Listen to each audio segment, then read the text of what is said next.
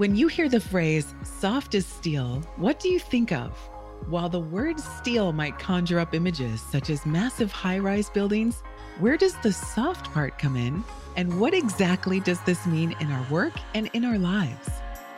Welcome to the Soft as Steel podcast with your host, Dennis Duran, featuring engaging conversations with a wide range of industry leaders around soft skills, how we practice love inclusion, social justice, and compassionate leadership that's everlasting in the workplace. And now, here's Dennis Duran. I'm joined today by someone I met over 10 years ago. She's an accountant and lawyer by education, but that doesn't tell the story. But does provide clues about why she has been successful over the course of her over 23 year career. Teresa Magnus has been involved in projects and programs that are complex, challenging, and vitally important. She spent a portion of her career working in the regulated utility industry with Southern Company. She has taken on challenges in a wide range of situations, including four years as the CEO of an industrial contracting company, leading a successful turnaround and repositioning of that company for growth. Sounds very technical, very hard skill, and it is at its core building relationships, navigating the culture of unionized construction, and simply recognizing and including the fundamental importance of people and the challenges of diversity and inclusion is what has earned her a reputation as an important leader in the construction industry. I know we're going to have a very interesting conversation with Teresa. Teresa, welcome to the Soft to Steel podcast. Thanks for having me, Dennis. I'm excited to be here. Good, good. So, you know what a podcast is all about. I know that you've actually listened to one or more of the podcasts. And if you haven't, you'll convince me that you have, just so I have good feelings. So, you know that people refer to me as the soft skills guy. So, I run from the technical and hard skills aspects of our industry and go directly to the people part. And I know based on my view of you, my experience with you, my knowledge of you, is that the people part in particular in our industry, women, which makes good sense given your tenure in the construction industry, are all important to you. It's not just about the analysis. It's not just about the budget or forecast. It's not just about the staffing schedule, the strategic plan. It's about people and relationships and how people are treated. That's been an important part of who you are during your career in the construction industry. So, my first question is why is that so important? People. Well, unlike any other industry, ultimately, we are selling the services of people. And there isn't a replacement for people. I saw something flash up on my screen just a couple days ago, and it said, Chat GPT, finish the building. Mm-hmm. And it was perfect because there isn't a replacement for people. And construction is an imperfect science. There is a lot of engineering, there's a lot of technical behind it, but ultimately it comes down to the ability of people in the field forming a team that share a goal to complete the project in order for anything to be successful. Yeah. What do we overlook historically our industry as it relates to all of that? We overlook the individual. I think it's very easy to treat a person like a commodity. Uh, build a manpower curve that shows number of people, you know, heads on a site by the craft that they're assigned to. And you can shift those curves. You can squeeze those curves. You can load them into a schedule. You can load them into a cost report. You can assign costs and production factors to them. And it's very easy to lose the fact that those are individuals. And the executives running construction companies these days are challenged. They're spread thinly. And, you know, maybe it is my opinion that they don't spend enough time in the field with the individuals, meeting them and understanding them understanding what drives them, understanding what affects them, understanding how to motivate them. Yeah. You know, historically, we use the term shortcuts to describe doing things in terms of the process or sequencing of tasks and those kinds of things, and and talk about them as being potentially problematic, maybe in some uh, situations even catastrophic.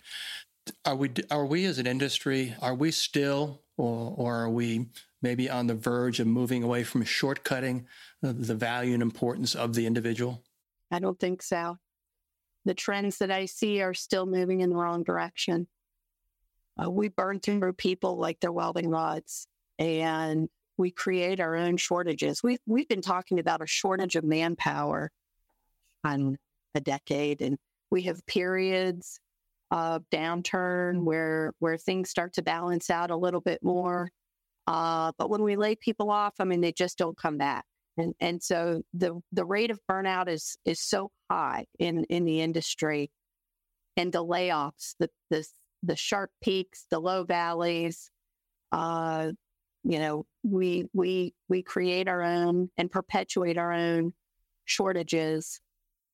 And uh, I'm not seeing the trends moving in a positive direction. We're not changing how how we treat people, how we attract people, and keep people in this industry.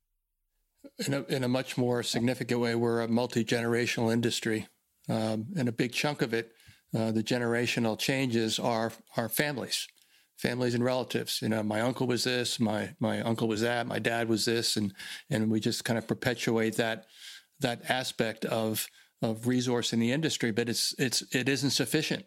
Uh, it isn't sufficient from a number standpoint, uh, and uh, and it overlooks, as you pointed out, the whole notion of how we how we find and attract uh, people to come into the industry uh, to replace those that are leaving. Um, what are your thoughts about all of that multi generational uh, dynamic that's continuing in our industry?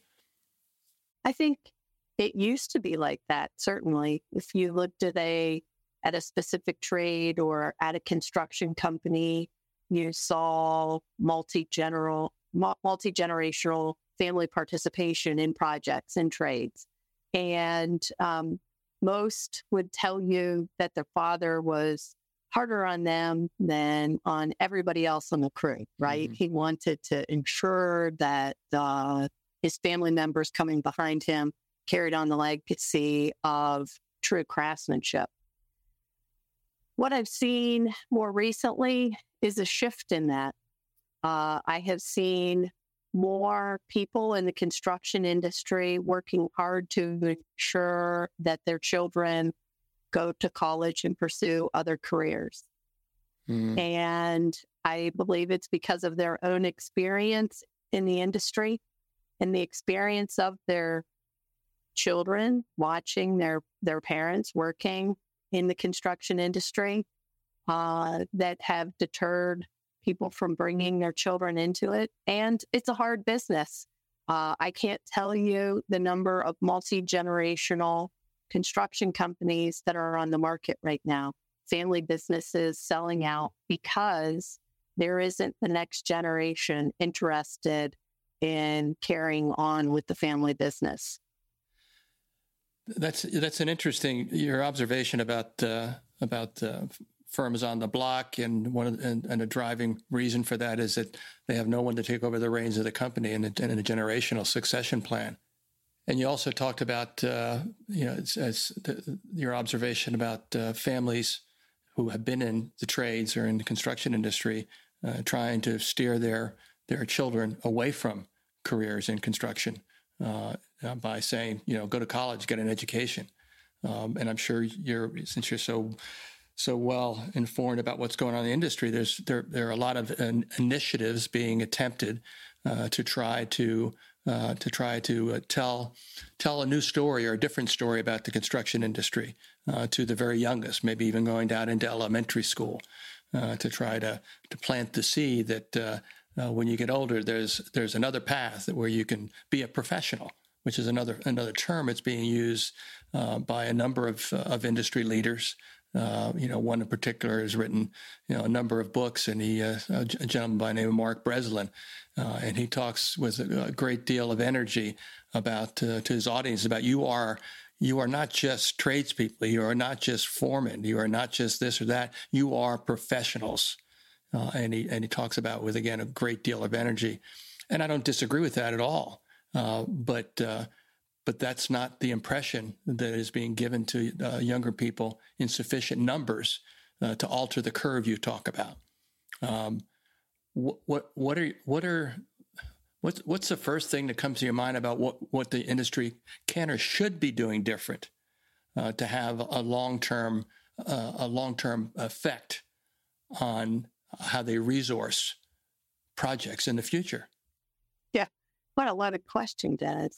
Yes, thank you. I, I couldn't agree with you more mm-hmm. that craftsmen who work in the construction industry are professionals. Unfortunately, the industry doesn't value them the same way that they value other professionals. While the rest of the country post COVID pandemic is evaluating shortened work weeks and mental well being and balance, the construction industry clings to six and seven day work weeks 10 and 12 hour work days. And those things just aren't attractive. Why are they holding on to them uh, with uh, such determination? Because for some reason, the construction industry is unwilling to evaluate its own empirical data. The empirical data exists, demonstrating that the most productive work weeks are 40 hour work weeks. The studies that were done on identical projects, the most identical projects that you can have, which are nuclear power plants, mm-hmm. right? They're licensed to the screw. They have to be identical. The data produced evaluating pr- productivity and work schedules on those projects 40 years ago still exists today the most productive work week is 40 hours. And you'll hear the counter argument, but I can't attract people for less than 50 hours. People aren't desiring to work 50 hours. They're desiring the compensation of a 50 hour work week. And so that was taken into account. The projects that were compared had overtime built into schedules versus projects where they were working, the craft were working a 40 hour schedule in the 40 hour schedule beat the 50 hour schedule in terms of productivity and schedule. And it's well documented, it's published, and it's been presented at conferences literally for decades.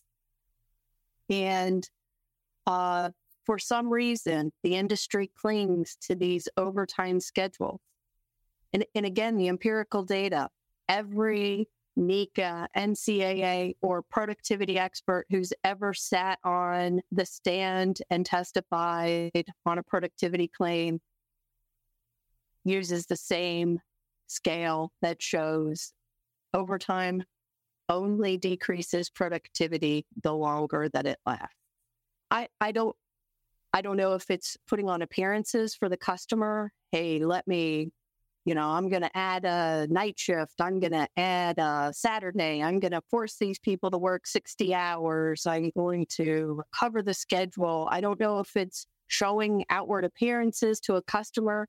I don't know if um, there's a layer of management within the industry who has never been exposed to any of this data, to any of these presentations, or to the research there is a huge a huge disconnect between what the data shows and how contractors behave in the field.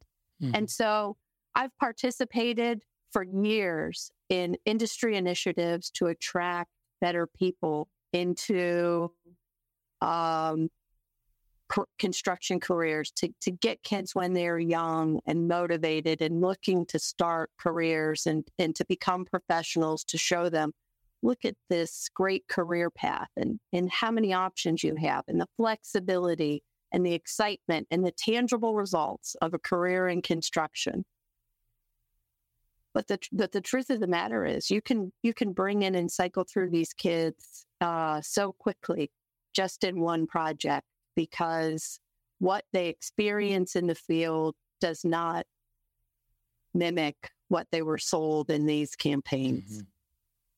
Is that is that is that with an intent to sell them on coming into the industry, or is it a reflection of uh, true um, appreciation and comprehension of what the realities are in construction on the part of the people who are trying to get the new folks in the door? You know, I don't know. Mm. I don't know if if uh, if it's misinformation or intention. Maybe the intention is to have uh, a stable career, full time employment that doesn't require you to travel all over the country and leave your family behind, uh, that doesn't require you to work uh, 60 and 70 hours a week, give up all your hobbies, give up all your friends, give up your community. Uh, maybe the intention is that that that it is a good industry and that you will have a nice life working in the construction industry, but that just isn't the way projects are executed. And and and, and these are gross generalizations. I'm sure there are projects uh, that are worked on a 410 schedule and everyone goes home and uh, you know enjoys a, a, great family you know mm-hmm. life um, but i just i don't i don't see it very much in in i don't see it very much in in my participation in the industry hmm. so um, let's uh, one of the things i didn't give uh, due recognition in my introduction of you uh, is uh, is your other uh, is a related body of work around uh, the topic of wellness. Uh, let's let's uh, let's let's go there for a little bit. I, I, I you know, I th- there's there's m- much more conversation uh, than as little as a few years ago. A few might be three to five years uh, around the topic of the gen- the general topic of of caring about the people. Um, uh, whether it was in dealing with uh, the issues surrounding mental health, uh, addiction, and suicide, or the the the, the notion of wellness as a way to uh, preempt, at least mitigate the possibilities of those of those problematic things coming into people's lives. Um, is that is that is there enough traction around that uh, in our industry that it can have the effect of uh, of the industry being seen differently by the potential entrance into the industry, um, uh, meaning meaning that that if they hear us talking about about uh, caring about people from the standpoint of their of their health, their mental health in particular, uh, and this whole notion of wellness and what that means to the day to day routine of individuals, is is that is that showing any positive potential to to to start to to change the the uh, the view of uh, and then the uh, the the management of initiatives like that by contractors by owners uh, to try to make the industry more attractive. I can certainly say that I have had I have heard more conversation around suicide rates and mental well-being However, that's where it stops. We're still talking about the problem. There are maybe some minor solutions that the text number for suicide prevention hotlines is being published widely, but we haven't changed the cause. And, and so as long as the industry continues to treat people the way that it does on the job sites, you're never going to be able to solve the problem of mental ill health and suicide in the industry. So, when you look at the risk factors, what are the risk factors that cause such high rates of mental illness and and uh, suicide in the industry? It is everything about our industry uh, that we perpetuate. Um, maybe not when we're trying to recruit people, but certainly while we're executing projects, right? So uh, here are a few uh, travel and nights away from home, loneliness, death, which correlates with the travel and the nights away from home, employment uncertainty. In no other industry do you do an awesome job and then get laid off the next day. Mm-hmm We, we lay everybody off at the end of the project. Lack of feedback, recognition, and reward. Most most of the time in the industry, the feedback you get is the negative kind. Nobody tells you did a good day, good job today. That's what's expected of you. But if you didn't meet production, if you did something wrong, you're going to get the negative feedback. Inadequate staffing. So we know we have a shortage of workforce. Uh, we don't extend project schedules. We just work everybody that shows up to work even harder. Long work shifts, long work hours, lack of weekends, the physical demands of the job, pressured environments, conflicting demands. We tell people we want them to work safely, but we want them to work fast. We want to bring in all these new people to the industry, mm-hmm. but don't forget to hit your hit your schedule. And then there's the unhealthy coping skills that come with this industry, and and and it's prevalent. We uh, are very tr- quick to treat uh, pain uh, and fatigue and uh, injury with chemicals that have long term impact on people's health.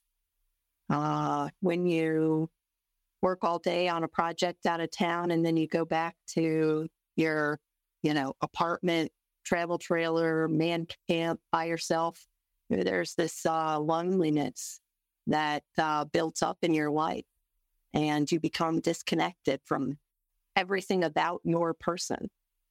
Become disconnected from your family, from your community, from your church, from uh, your hobbies. It's hard to play softball on a team out of town mm-hmm. uh, when you can't get there. This is not a good picture. It isn't. And and you know, the issues surrounding mental well-being aren't limited to just the craft. It's the whole industry. When you look at the suicide rates the construction managers, uh, the engineers that are on the road, project engineers on the road with their projects, uh, people that are under a tremendous amount of stress, and again, living away from home or at least taken out of a normal schedule of having a personal life balanced with the work life. The, those suicide rates are well beyond the averages. Uh, and and so are the divorce rates. So are the rates of alcoholism and drug addiction. And, and, and, and so it isn't just the craft. It's, it's the engineers, it's the construction managers, it's the salesmen, it, it's everybody that works in the industry that's contributing at that high level. Yeah. I happened to see um, an interview on CNBC of a professor at Harvard, uh, Arthur Brooks, he was there talking about happiness. And he said that there is a there is a tangible connection between love and happiness, just in general in a person's life. And uh, and one of the one of the interviewers asked, "So, are, are, are you happy? I mean, how, how, how, how do you achieve happiness?" He said, "Well, I, I achieve happiness by by teaching about it.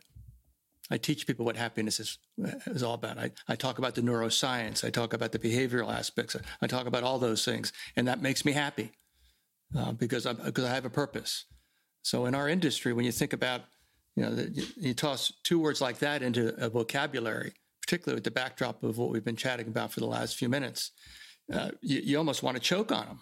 Uh, because again, to, to suggest that, uh, as you've heard me uh, and you know this is one of the one of the things that's important to me, and I talk about it every any chance I get. I talk about love uh, and what that what that is, what it means, what it does, um, and then and then I also talk about relationships, which you uh, understand well uh, from all the different ways you've been involved in projects and programs over the years, uh, and uh, and the importance of having relationships as part of having a happiness in your life. Um, but our industry correct me if I'm wrong, our industry uh, is doing more to, to educate about things like uh, uh, like addiction, uh, opioids, uh, suicide, mental health.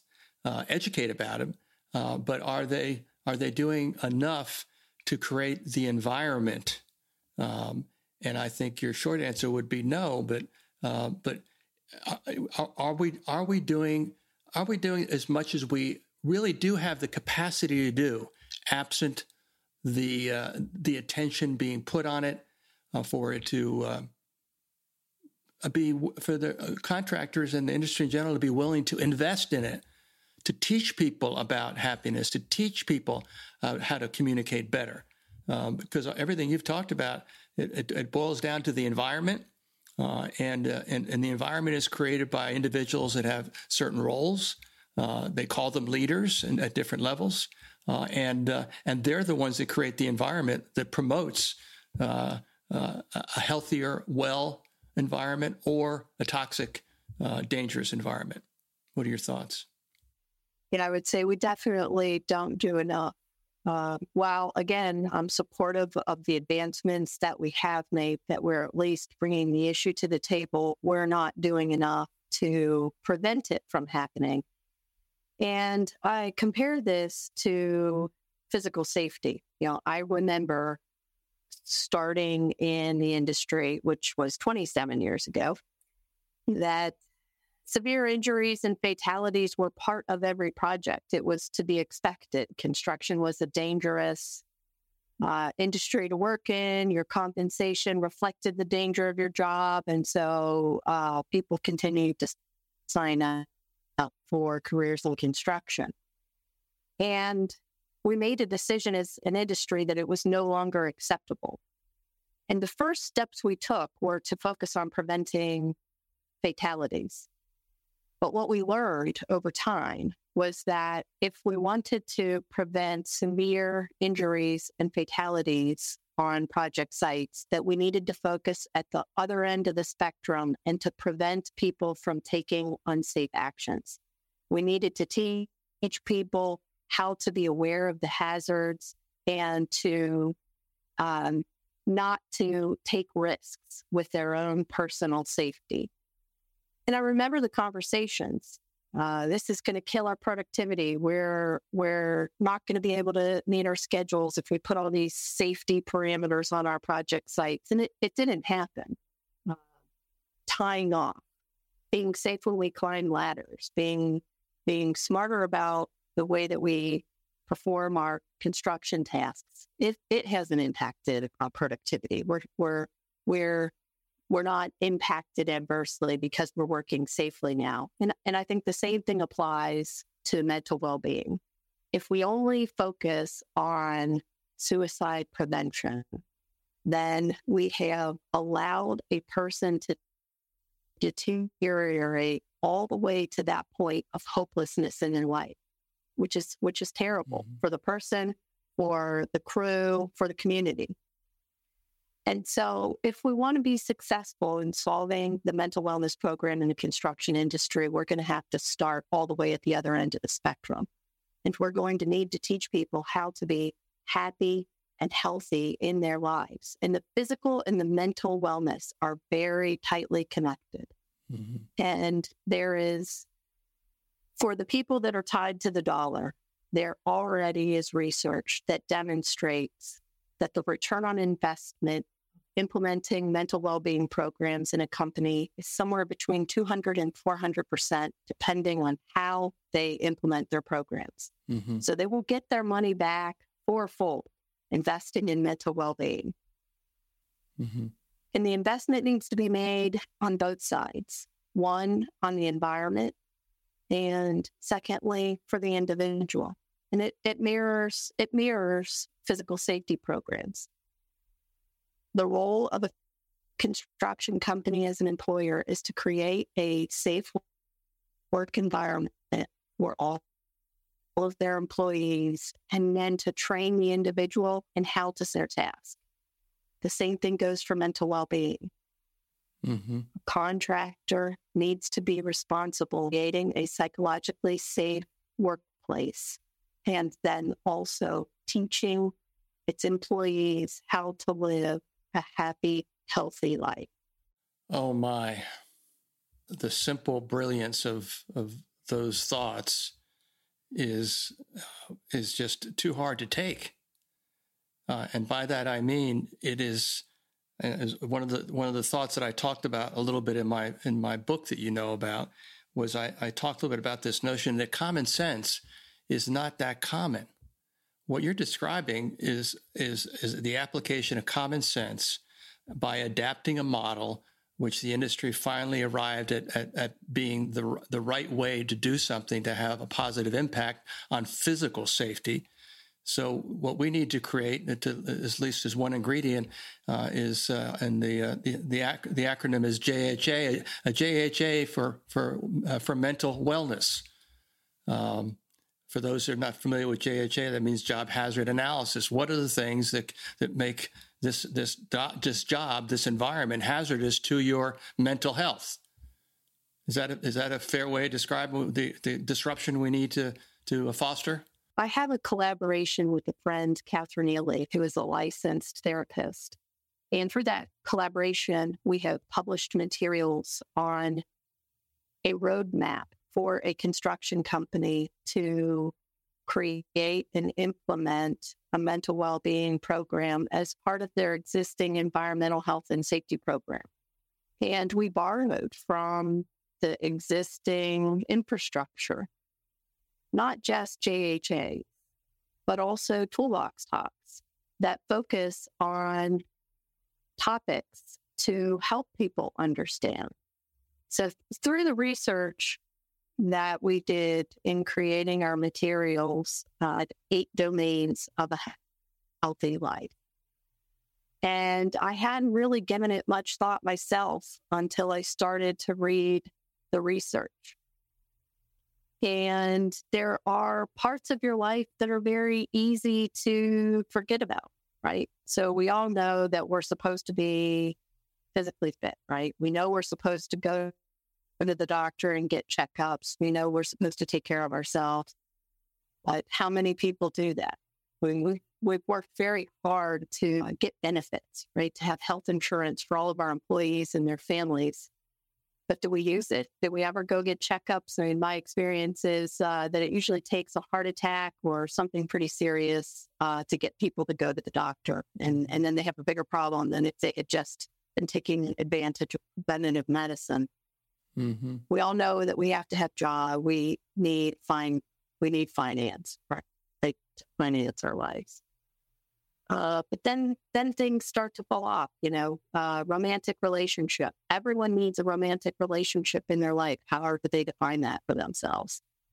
But when I've presented to groups on this domain specifically, the jokes in the room they get laughs, but they're not really that funny. You know, mm-hmm. I had a millwright joke with me that he'd rather sleep with his tool bag than his wife. and, you know, it was funny and everybody laughed. Millwrights have the highest divorce rate of any craft in the industry. And so that's an important domain in people's lives.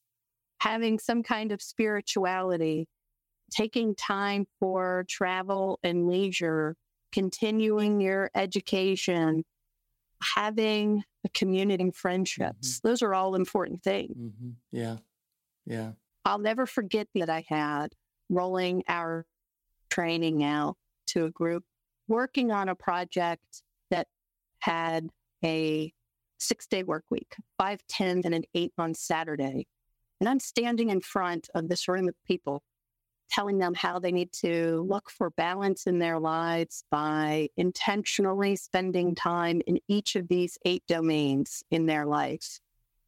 And I felt ridiculous doing it. Mm. We, wow, while I believe in the message that I was sending to them, I thought, if I was in their shoes, how would I be receiving this message? And if you're working six days a week, you're spending 60 paid hours on a job site or 58 paid hours on a job site, you have, you know, probably 12 or more hours of commute. You've got to get through the gate because your time doesn't start until you're in your workplace.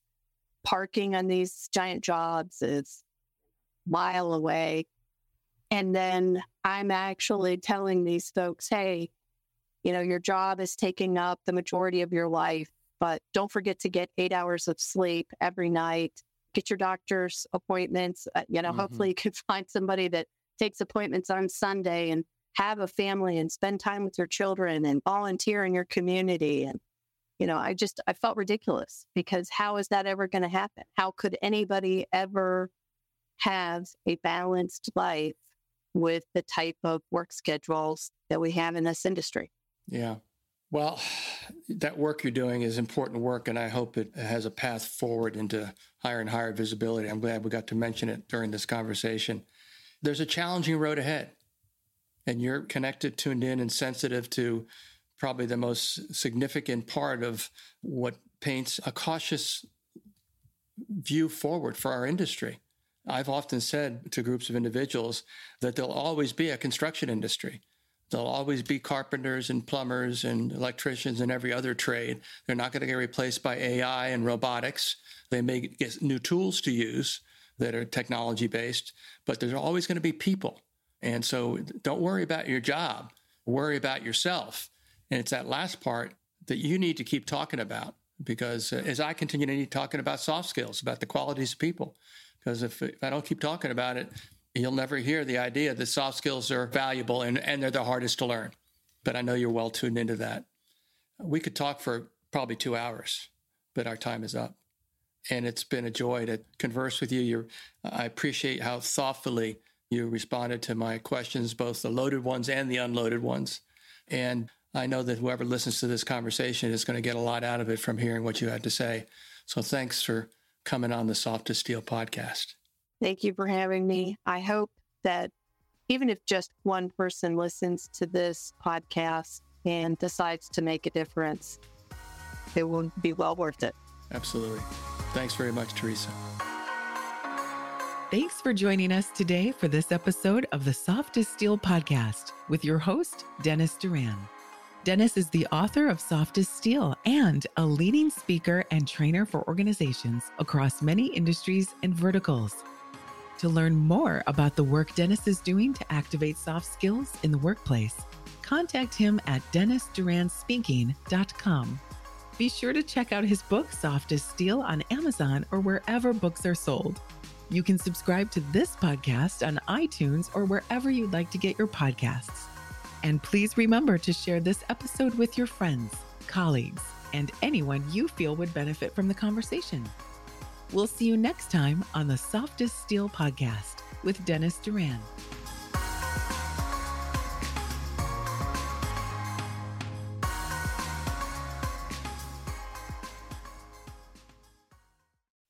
Produced by Audavita Studios. Connect your voice to the world.